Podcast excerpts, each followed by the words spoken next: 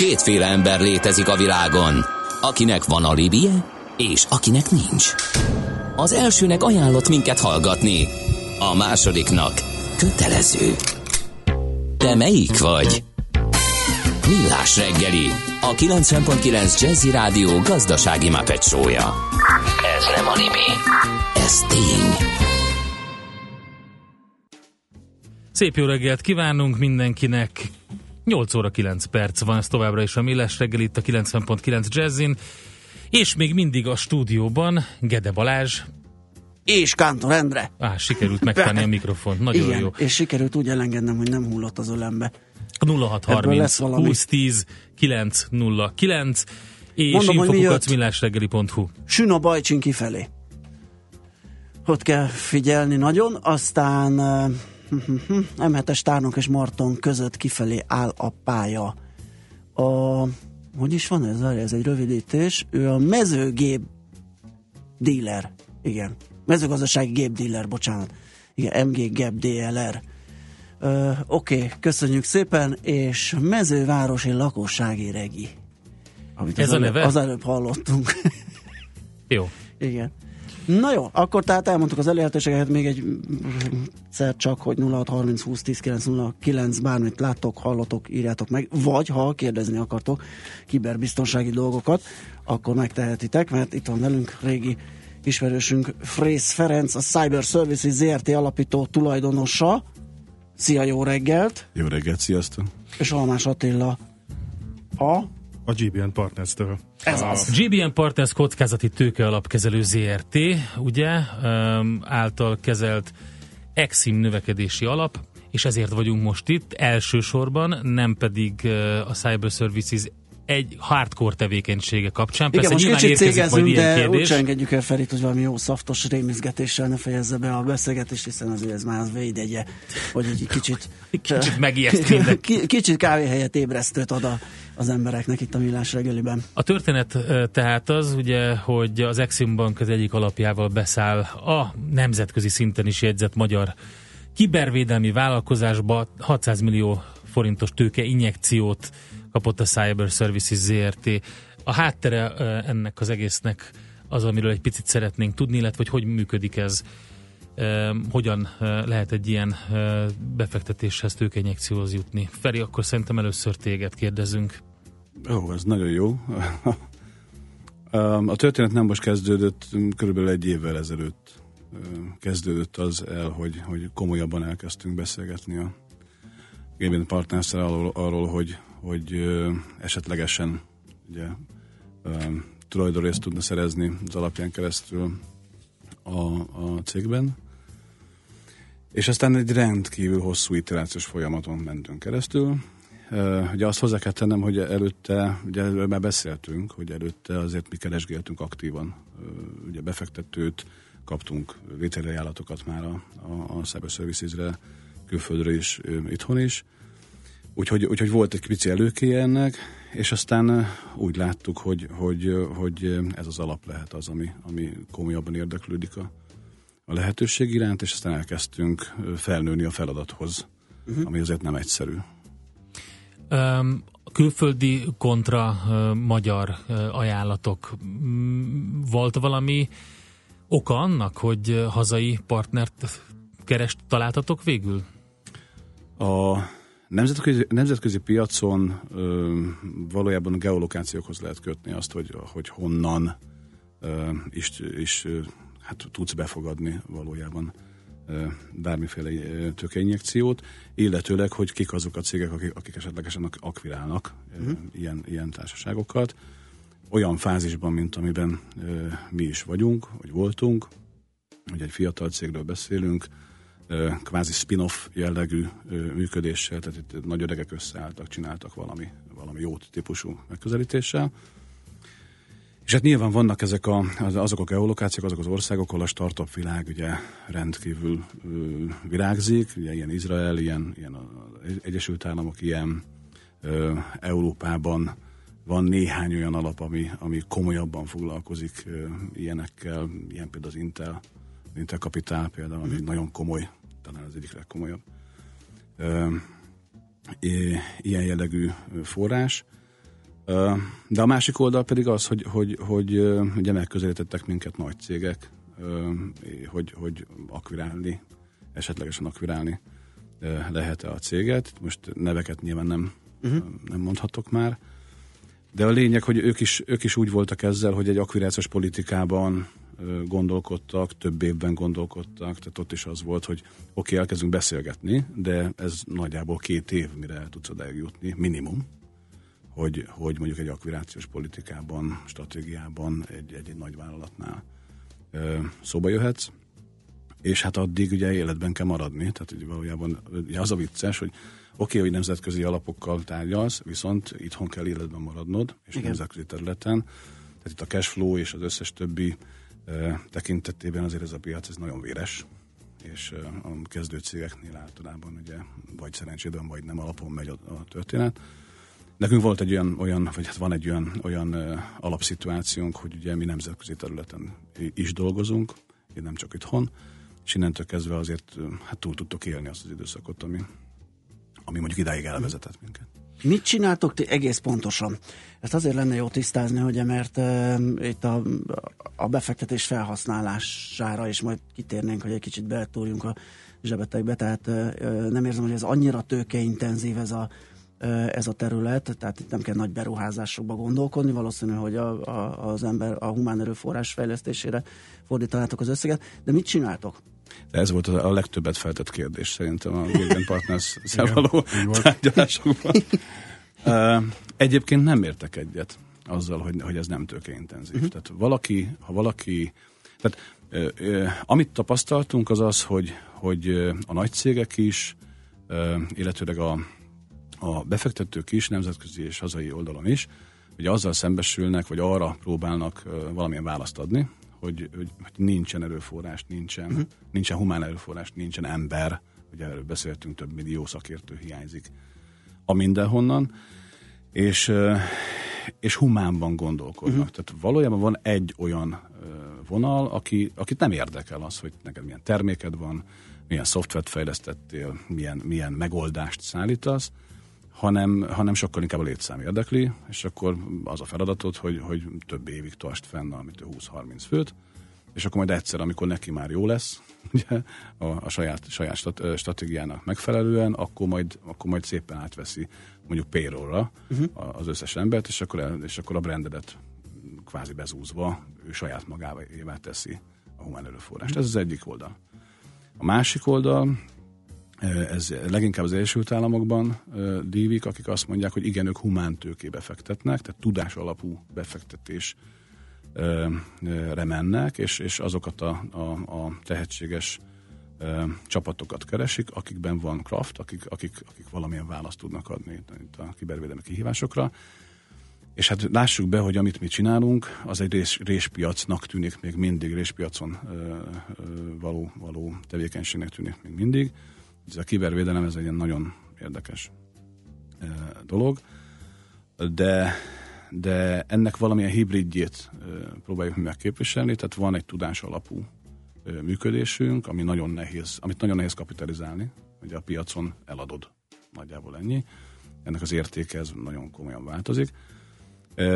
De tekintve, hogy nincs, nem vagyunk túl sokan, ugye ez a 20 fő, amiről beszélgettünk sokat, ez, ez, ez, ez azért mondjuk mondta már egy, egy nagyobb befektető, hogy, hogy a kontinentális Európa a legnagyobb kibervédelmi cége vagyunk ezzel a, ezzel a létszámmal. De hogy, hogy valójában ennek az értékét így nem tudod meghatározni, és nem nagyon tudjuk magunkat skálázni. Tehát pontosan azért, mert nem csak itthon, hanem nemzetközi oldalon is dolgozunk, ezért egy csomó olyan ö, tevékenységet, például oktatás, például a kibergyakorlatokról beszélgettünk, mm. emlékeztek, ezeket a kontakt alapú szakértői tevékenységeket nem, tud, nem tudjuk többszörözni.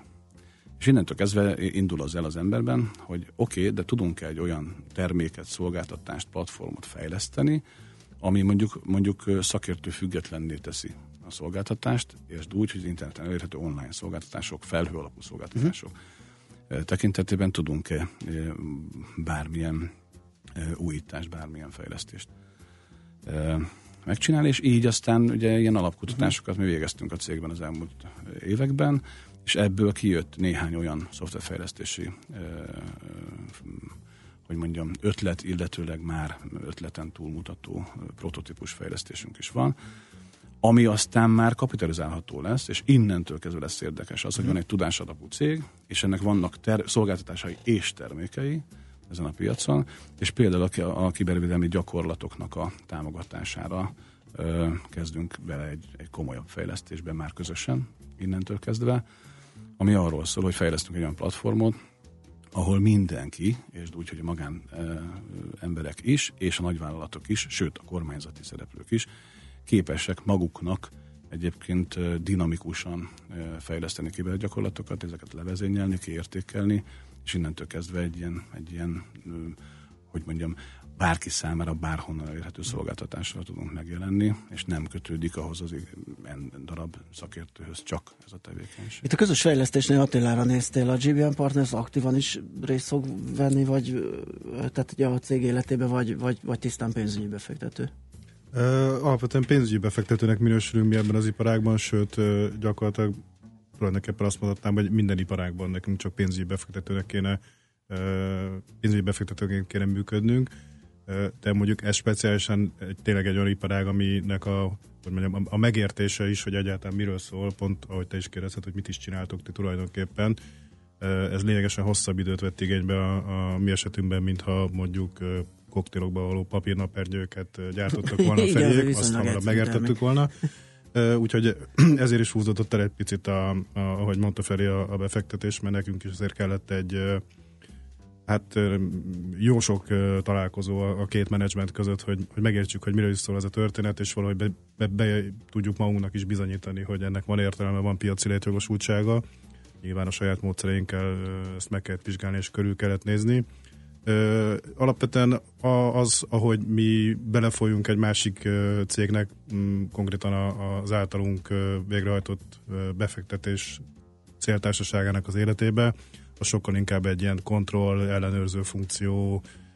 Nyilván odáig már eljutottunk, hogyha pénzt adtunk valakinek, hogy a bizalom megvan, mégis tehát abban bízunk, hogy a, a, az általunk odaadott pénzt megfelelően fogják felhasználni arra a célra, amire mi azt odaadtuk, amiben megállapodtunk, mégis be kell építeni egy csomó kontrollfunkciót, tehát mi alapvetően a, a, a pénzügyi folyamatokba próbálunk valamilyen módon részt venni, a, a nagyobb léptékű, nagyobb kaliberű döntésekben szeretünk részt venni, hozzászólni, komolyabb szerződéseket átnézni, kommentjeinket hozzátenni, stb. stb. Tehát alapvetően pénzügyi befektetőként kívánok viselkedni. Megnézzük a, az alapot akkor egy picit majd, alapnak a, a számait, a méretét, azt, hogy milyen elvárások vannak, és egyébként, hogy mit jelent ez a jelentős kisebbségi a tulajdonos, mert ezek is érdekesek. Ha van kérdés 0630 20 10 909 vagy infokukac millásreggeli.hu és megyünk akkor tovább. Frész Ferenc és Almás Attila vannak itt velünk a stúdióban, és a GBN Partners lényegében egy alappal beszállt a Cyber Services ZRT-be ez a témánk.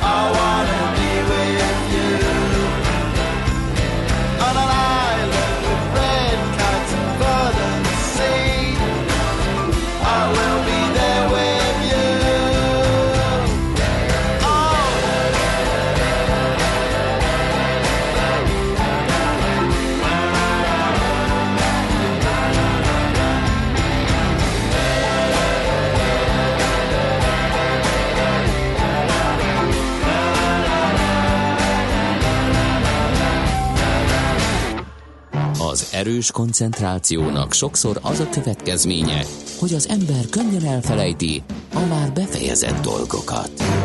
Millás reggeli. Továbbra is uh, itt van velünk a stúdióban Frész Ferenc, a Cyber Services ZRT alapító tulajdonosa, és Almás Attila, GB and Partners től, aki egyébként ennek az egész uh, befektetési folyamatnak a felügyelője volt a Cyber Services-ben. Egy picit beszéljünk erről az alapról, ami most ugye um, 600 millió forinttal jelentős kisebbségi tulajdonos lett a Cyberservice. Egyáltalán mit jelent ez, hogy jelentős kisebbségi tulajdonos, és maga, maga az alap is érdekel minket a, a főbb sarokszámok? Ö, rendben. A, a GBN Partners igazából négy alapot kezel, összességében megközelítek 81 millió euró értékben. Ebből a négy alapból kettő már nem tud befektetéseket végrehajtani, ezek korábbi alapok, az úgynevezett Jeremy programnak voltak a, az alapjai, mind a kettőben a, a lehetséges befektetési összeget igyekeztünk kihelyezni, az egyikben szinte teljesen sikerült is, a, a másikban is viszonylag jól teljesítettünk. A, viszont ez a két alapbefektetést már nem tud végrehajtani, mint mondtam, viszont van két újabb alapunk, amik tavaly indultak, 2016. januárjában és májusában, összesen 16 milliárd forint értékben, ezen belül az egyik, a nagyobbik, egy 10 milliárdos alapnak a fő célja az, hogy exportra termelő vállalatokba szálljon be elsősorban.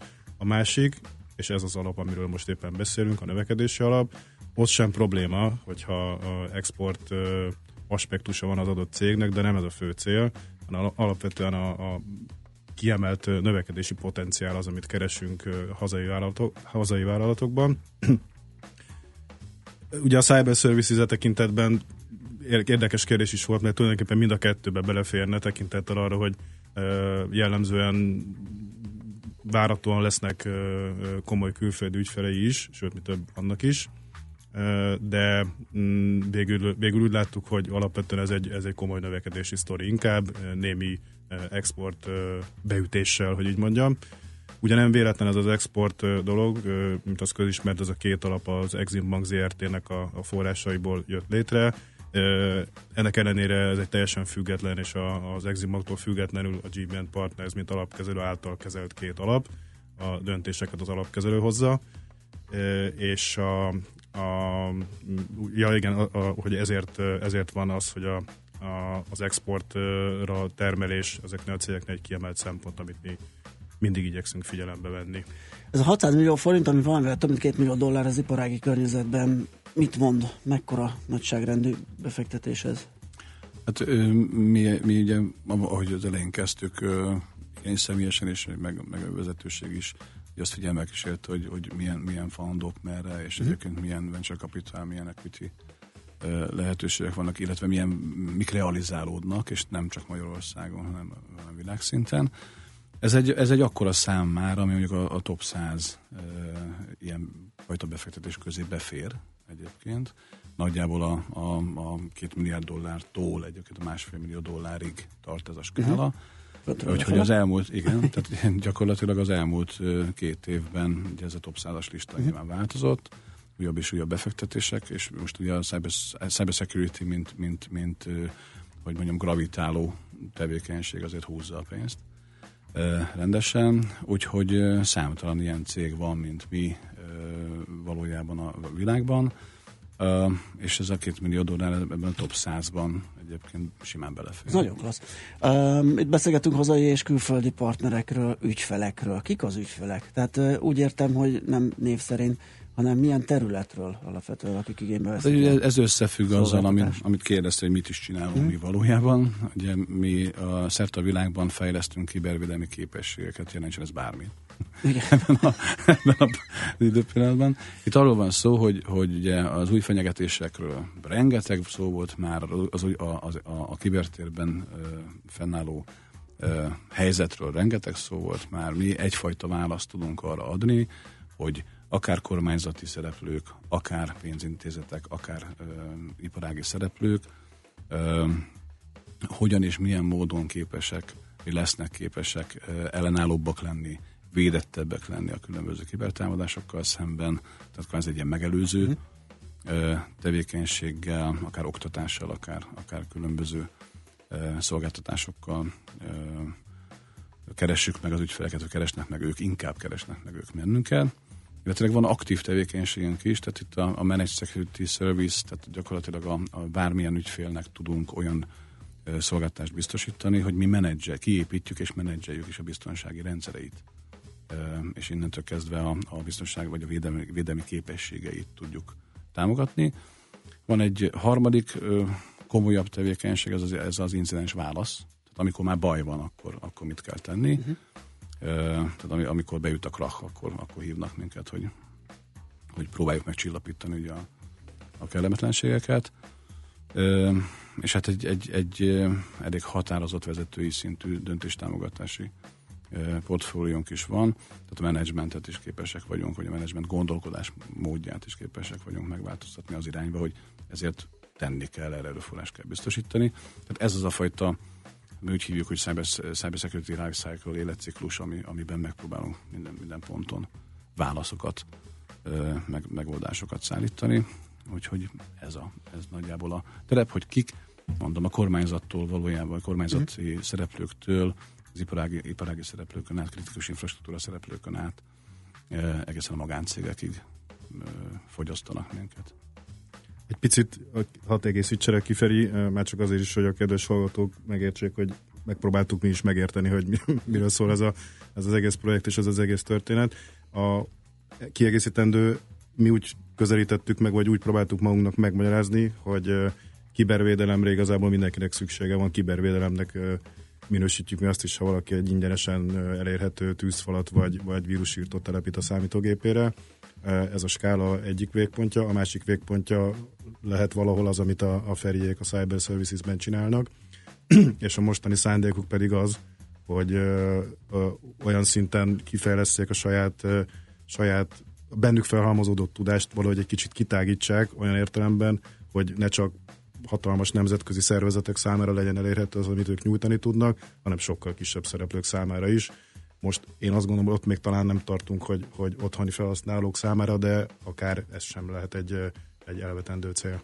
Tehát, mint mondtad, 6 milliárd forint az alapmérete, körülbelül Így picit van. több, és hogyha nem. jól látom, nem? Annyi. Pont annyi, oké. Okay. És van egy elvárt hozam, hogyha jól látom, az egy 8 százalék? Így van. Ennél természetesen, természetesen a, a különböző megállapodásokban mi az üzleti tervek alapján, amit mutat, igyekszünk egy magasabb elvárt hozam célt kitűzni. Ennek rém egyszerű oka van. Ugye a, 8 az, amit elvileg nekünk teljesíteni kell, és a kockázati tőke befektetési iparágnak egy sajátossága, hogy van olyan befektetés, ami sajnos nem jön be, Igen. ahol nulla vagy esetleg negatív hozam lesz. Ezt kell ellensúlyozni azzal, hogy viszont a többi projektnél magasabb hozam. Kiemelkedő, igen, igen, igen. Azt lehet tudni, hogy mit jelent a jelentős kisebbségi tulajdon? Vagy ez nem publikus? De abszolút lehet tudni. Alapvetően igyekszünk arra törekedni, hogy többségi tulajdont szerezzünk a, azokban a céltársaságokban, amelyekbe befektetés eszközlünk. Ellenben a, az alapítókkal folytatott tárgyalások során számosok lehet, számosok lehet annak, hogy, hogy ezt kénytelenek vagyunk elengedni. Itt a Cyber Services-nél is megvolt ennek az oka, meg az is előfordulhat, hogy az alapító közül, hogy már pedig ő nem hajlandó engedni a saját többségi tulajdonából. Fair enough, tudunk ezzel mit kezdeni. Bele lehet építeni a, a megállapodás rendszerbe olyan, olyan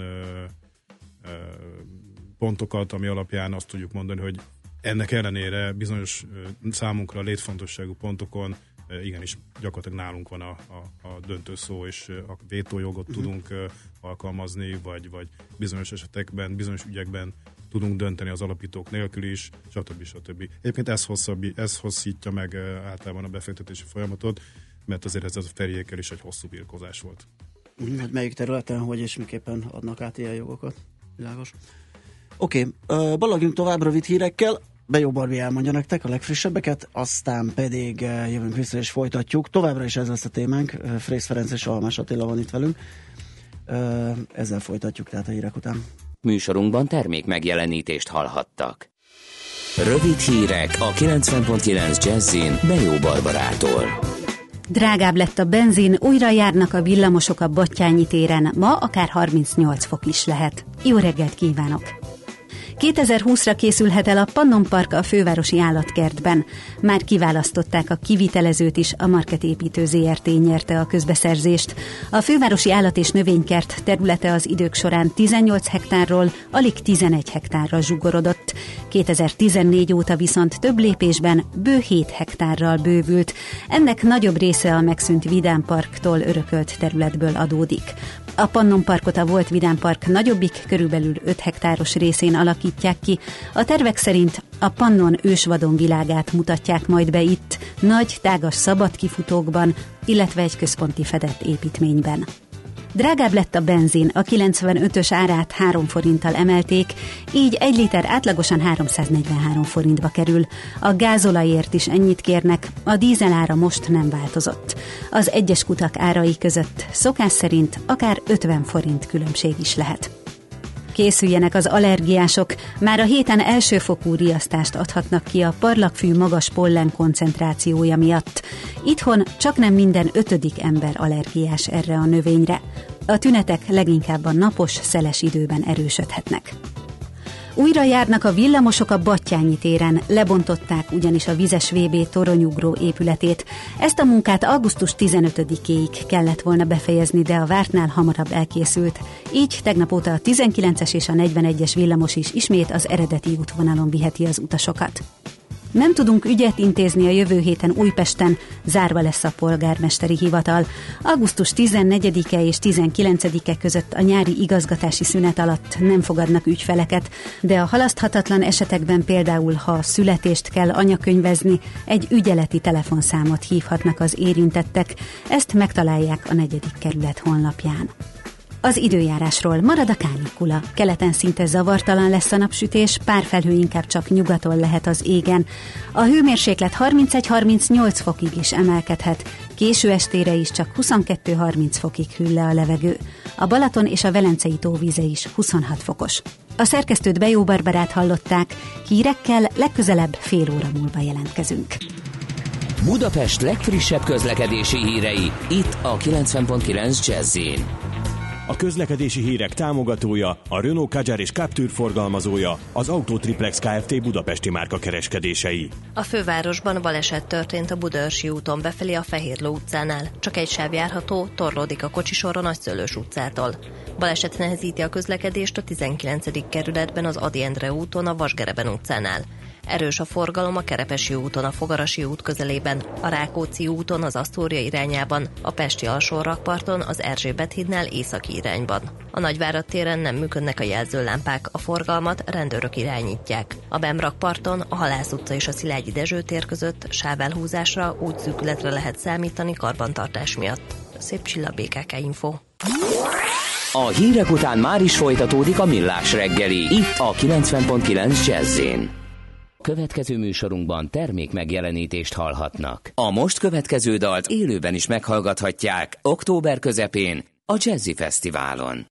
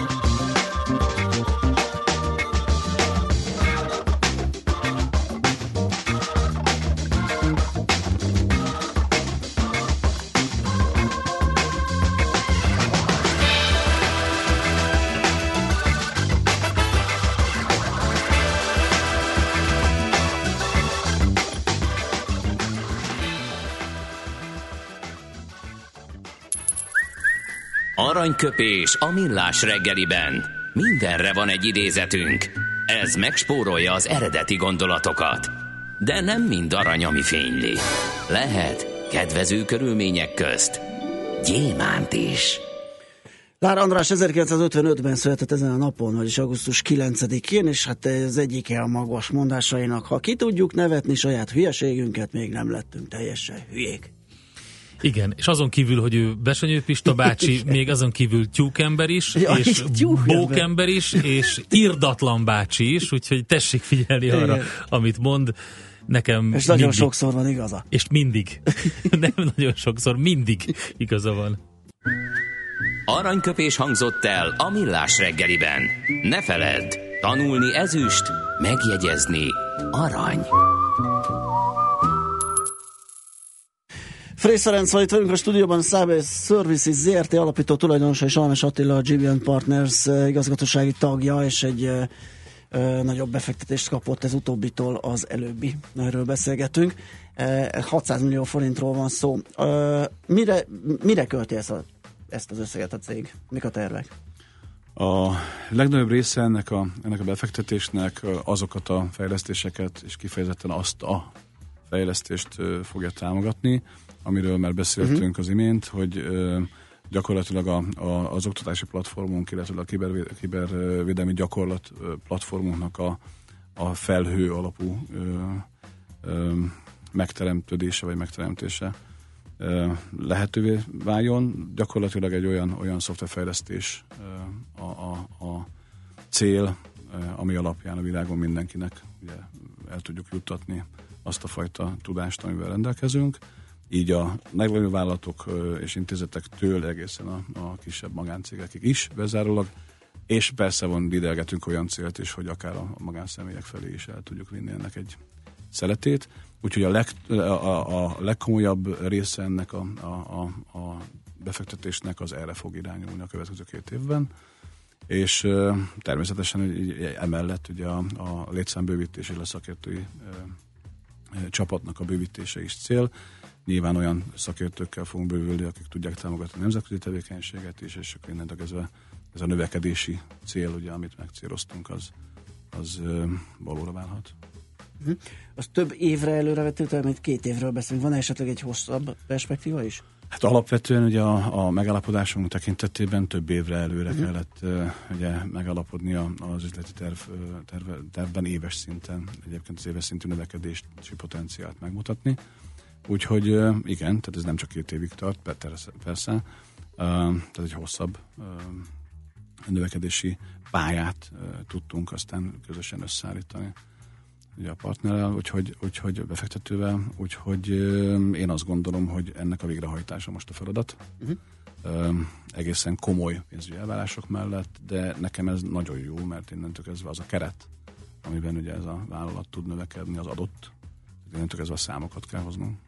Arra van szükség, ugye egy nemzetközi mm, szereplésről is van szó, már most is van ilyen, és a jövőben ezt még erősíteni kívánjátok, hogy, hogy külföldi jelenlétet is igényel ez, tehát esetleg ilyen ilyen leányvállalatokat, vagy, vagy helyi irodákat üzemeltetni, vagy ez most már minden megoldható innen, és meg a felhőn, meg hát a... Nyilván ez a, ez a csillagtúra alapú működés, ami eddig volt, azért az, az, az nem eskálázható modell. Uh-huh. Tehát, hogy, hogy nyilván ezt a modellt is át kell gondolnunk. Abban gondolkodunk, hogy oktatási, oktatási centrumokat partnereken keresztül nemzetközi területeken létrehozunk idővel, de ez még túl korai. Tehát valójában most a, a, arról beszélünk, hogy azt a fajta újfajta működést, ugye ennek, a, ennek a, az újfajta lendületnek a köszönhetően akkor a, a lejárjuk ugye azokat a partnereket, akik, akiket akikkel eddig is tartottuk a mhm. kapcsolatot, azokat a piacokat, ahol eddig is tevékenykedtünk, nyilván már egy új, újabb lendülettel, új potenciállal tudunk megjelenni. Ezeken jövő héten ugye Hongkongba utazunk, ugye héten Hongkongba utazunk, például ott is már egy kibergyakorlatot fogunk tartani, már ezzel, a, ezzel a, a, az újfajta gondol, gondolattal a hátunk mögött. Egyébként, egyébként bocsánat, Endre, kit jelent a külföld? Mindig ilyen nagyon kemény helyekről beszélt. Tehát a szokásos az, hogy valaki csinál itt egy céget, és akkor így kiteszi a lábát Szlovákia, Románia, ilyenek. Ez hát most hallani, csak a leg, leghardcore területek, Kína, Hongkong, az Egyesült Államok. Mi újság a régióban? Hát a, a régión belül ugye kettős a, a tevékenységünk. Egyrésztről az EXO-ról beszéltünk, mhm. emlékeztek, ugye a European Cyber Security organization ahol vezető szerepünk van számos olyan, olyan területen, ami, ami kapcsolódik egyébként a, nyilván szorosan a, a tevékenységünkhöz. Itt azért zárójelben szeretném megjegyezni, hogy egy olyan munkacsoportot is vezetünk, ami, a, a, aminek a feladata az az, hogy EU szinten teremtődjön found, uh-huh a, a tudás alapú KKV-knak a támogatására. Erre egy tök jó modell tudunk most már mi saját magunk is e, mutatni. E, illetőleg ugye a, a régión belül a, a régi kapcsolataink, ugye az EU-NATO munkán kapcsán, ugye a személyes kapcsolataink és üzleti kapcsolataink megvannak. Itt kifejezetten a V4 országok e, alapvetően, e, illetve Észtország az, ami e, partner szinten e, abszolút működik. E, és persze a távol-kelet, ami, ami ugye két éve egy új ö, célponttá vált számunkra, és most már sok több egyszer megyünk vissza, és ott már ugye azt szeretném elmondani nektek, hogy például Hongkongban állami beszállítókká váltunk idén. Az Tehát ott, ott, ott a hongkongi kormányzatnak uh-huh. szállítunk. Úgyhogy elindult ö, egy csomó olyan, olyan újabb ö, ö, piacnak a felépítése, ami, ami, aminek ezek a belépő pontjai de a közel-kelet megmaradt például, hogy az arab öbölben nagyon sokat dolgoztunk, sok-sok éve, 10 éve dolgozunk már szakértőként, tehát nyilván az az irány is megmaradt. Új irány Afrika, az afrikai országoknak a felzárkóztatása zajlik éppen, és nagyon komoly igény van arra, hogy ezt a fajta tudást oda bevigyük. Nyilván ott is partnerken keresztül, és ami új tavaly óta, az Dél-Amerika, tehát például Perúba is megyünk, és ott is fogunk dolgozni. Most van szerződés alatt egy, egy új megállapodásunk. Tehát ez nagyon széles ez a, mhm. ez a, hát az ez exportot akkor ezt, ahogy itt említette Attila, elég jól kimeríti ezt a részét, viszont elhangzott az is, hogy kiemelkedő növekedést vártok ti ebben a szektorban, Attila az alaprészéről. A, a, maga a GBN Partners a, az ő pénzügyi banki szféra kapcsolataival facilitátorként is részt vesz ebben az egészben, vagy tényleg pénzügyi befektetőként és kontrollingként van a, a, a dologban benne? Ugye erre már beszéltünk az előbb, és alapvetően az utóbbi nekünk a szándékunk, és igazából a lehetőségünk is erre van meg. Ha magamnak úgy szoktam ezt megfogalmazni, hogy, hogy gyakorlatilag elképesztő mennyiségű iparákhoz értünk egy kicsit és viszont egyikhez sem értünk olyan mélységben, mint az alapítók, akikkel társulunk. Ergo facilitátorként adott esetben természetesen közel tudunk működni, hiszen iszonyú sokféle ember és iszonyú sokféle projekttel tudunk találkozni, és természetesen kapcsolataink is vannak. Ez természetesen iparága válogatja, van amelyikben könnyebben tudunk mi is mozogni, vagy vannak ötleteink, vagy vannak olyan, olyan kapcsolataink, akikkel ö, össze tudjuk hozni adott esetben a projektcéggel, bevallom őszintén a kibervédelemben én e tekintetben egy kicsit hiányosságokkal bírok, de alapvetően természetesen ez sem lehetetlen.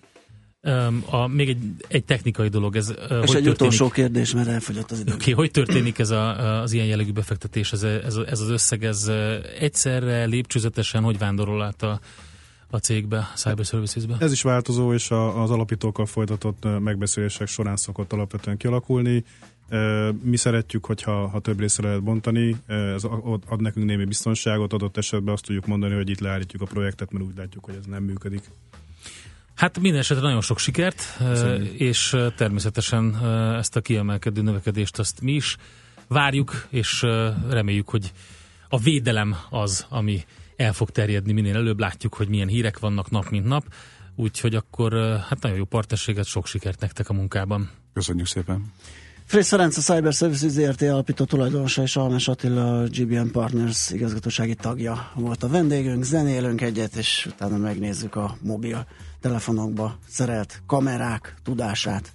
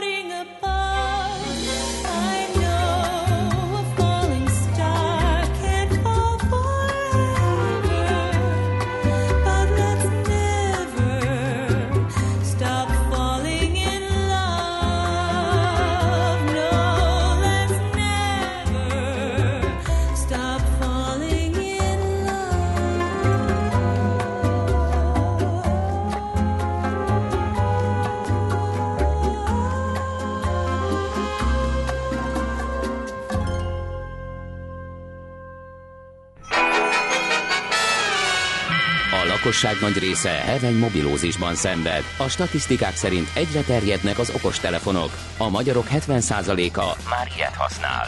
Megfigyelések szerint egy nap mobiltól való elzárás komoly elvonási tünetekkel jár, ezért az állami mobil egészségügyi és cellorvosi szolgálat utasítására növelni kell az információs adagot.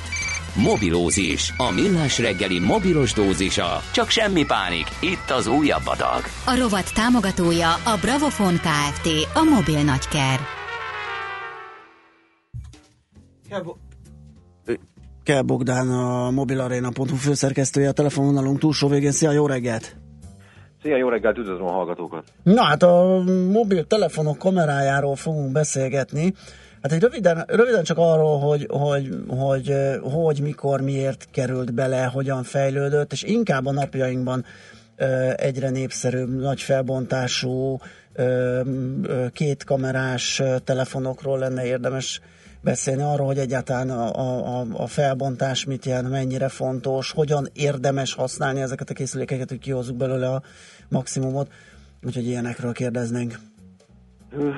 Kezdjük az elején. Um, de az első kamerás telefon Nokia 7650-es volt, ez most már több mint 10 éve, és abban még ugye hát egy gyenge dolog volt. Tehát Hú, ez melyik az a duci volt, az a ilyen kicsi ovális szappan alakú? Ja nem, a szétcsúsztatható, megvan. Szétcsúsztatható szap, hát szappan végül is, és ugye egy szimbiános Nokia volt. Igen. Igen. Aminek akkor bukkant fel a kamerája, amikor az ember így, így szétnyitotta, illetve a billentyűzete is, és és ezzel együtt meg kim volt a Sony Ericssonnak a T68-asa, aminek nem volt kamerája, de lehetett csatlakoztatni alulra. Tényleg? modulban. És azok voltak az első olyan telefonok, amikben volt kamera, és így el is terjedtek uh-huh. a, a nép körében. És aztán ugye elkezdett egy ilyen lassú fejlődés, hogy egyre inkább növekedett a felbontás, ezzel együtt azért valamelyest a képminőség is, és eljutottunk arra a szintre, amikor már ugye azt mondhattuk, hogy a bizonyos dolgokat már meg lehet örökíteni úgy telefonon, hogy az nem lesz szörnyűséges a végeredmény, hanem hogy az adott esetben bekerülhet egy olyan albumba, amit aztán visszanézegetünk számítógépen, vagy ilyesmi, és akkor utána ez ment tovább, és akkor most már ott tartunk, hogy nagyon sokan már nem visznek nyaralásra fényképezőgépet, mert azt gondolják, hogy a telefonnak a kamerája is bőven elég ahhoz, hogy egy ilyen általános használatra jó minőségű képeket csináljon. És egyébként igazuk is van, tehát hogy aki nem nagyon van rá gerjedve arra, hogy minden jobb fotókat csináljon, meg különböző témákat, kompozíciókat rakjon össze, annak egy telefon általában elég. Igen, hogy az emlékeinket megőrizzük. Most már viszonylag jó felbontások vannak, persze ugye vicces az, hogy ha a telefonot képernyőjén keresztül nézed, akkor más képet kapsz azért, mint hogyha egy monitoron néznéd meg, akkor az ember meglepődik, hogy Amikor azért nem, nem minden, igen, nem minden olyan szép pont és éles. Jártam, most voltam nyaralni, sokat fotóztam, meg filmeztem, és egyébként pont fordítva jártam, akkor letöltöttem, akkor igen? láttam, hogy úristen, milyen képeket, meg milyen filmet csináltam. Ja, hogy lehet ezeket a legjobban kihasználni? Milyen olyan jó tanácsok vannak, és főleg itt a két kamerás telefonokra is térjünk ki, hogy egyáltalán miért kettő, mit tud az a kettő, és hogyan lehet ezeket úgy kihasználni, hogy tényleg ne legyen szükségünk legalább nyaraláskor egy másik eszközre. Szerintem azzal kezdjük, hogy, hogy azt tisztázzuk, hogy a felbontásnak a mérete, vagy a, ugye a számszerűsége, az nagyon nincs összhangban azzal, hogy milyen lesz a képminőség. Uh-huh. Tehát, hogy a, ez tipikusan olyan dolog, hogy, hogy attól, hogy az autónak nagy a végsebessége, talán biztos egy jó autó, és itt ugyanez a, a, a szituáció, tehát az, hogy egyébként az a, az a kamera az milyen szenzor, milyen lencse, milyen algoritmus, és egyáltalán hogyan működik, sokkal többet számít, mint az, hogy, hogy mi a tényleges felbontás. Tehát, hogy az ne, ne dőljön be senki annak, hogy valamire ráírják, hogy 23 megapixel, mert az attól még lehet, hogy szörnyű képeket. De hogyha van egy jó kamerás telefonunk, akkor ugye az a fontos, hogy azért bizonyos ilyen alapfogalmakkal érdemes tisztában lenni, hogy mondjuk a fény az alapvetően, hát a fényképezés az egy elég fontos szempont, és általában ugye miután nagyon pici kamerákról van szó, ezért nagyon pici a szenzor is benne, és maga ugye a lencse is pici, amin keresztül bejut a mhm. fény, ezért, hogyha kevés a fény, akkor általában a mobilos kamerák azért nagyon nagy százalékban elvérzenek. Tehát az esti, félhomályos, beltéri fotók, azok ritkán sikerülnek úgy, ahogy azt mi ezt adott esetben elképzeljük. Plusz ugye elég gyenge vakú is van ezeken, tehát ez két-három méteren messzire nem tud vinni semmilyen esetben. Tehát hogy az esti képek azok, azok mindig problémásak mobillal.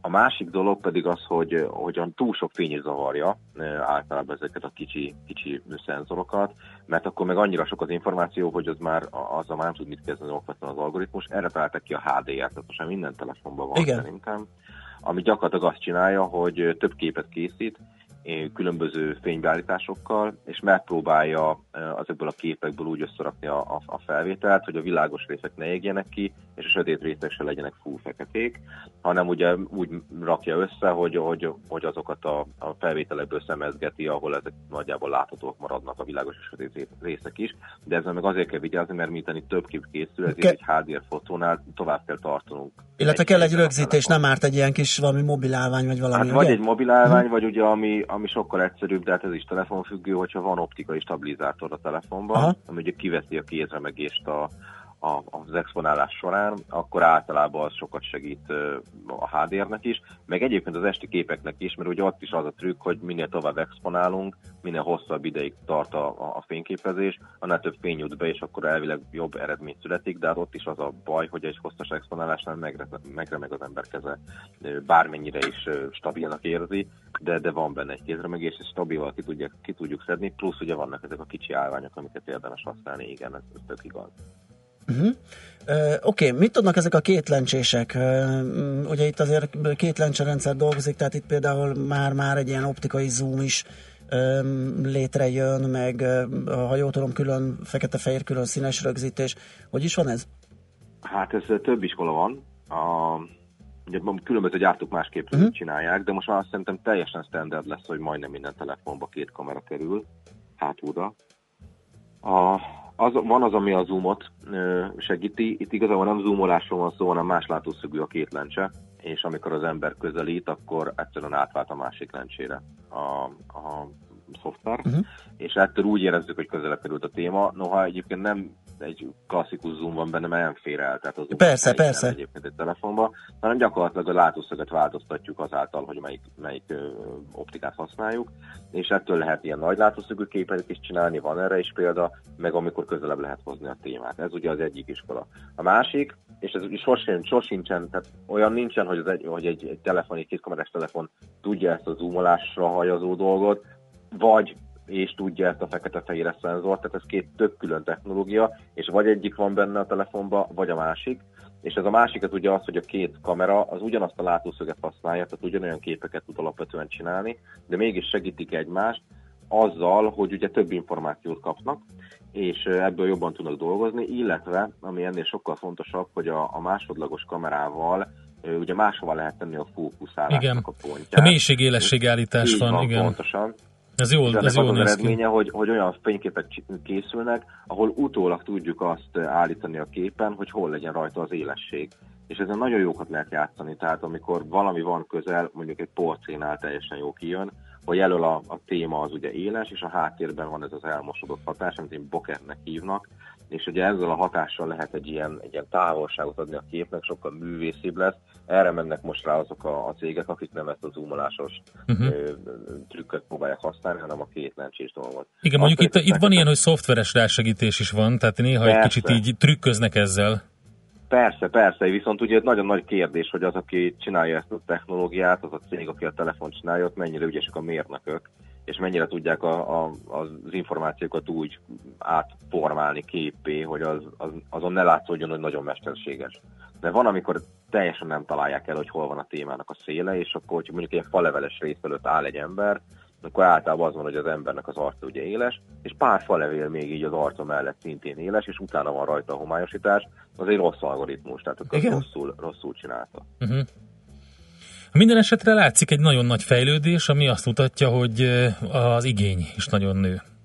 Igen, de alapvetően voltak különböző ilyen felmérések, de hát az ember így magától is tudja, hogy, hogy a két legfontosabb dolog egy telefonban mostanában, már egy okostelefonban az ügyfelek számára, az a fotózásnak a, a képességei, meg az akkumulátor.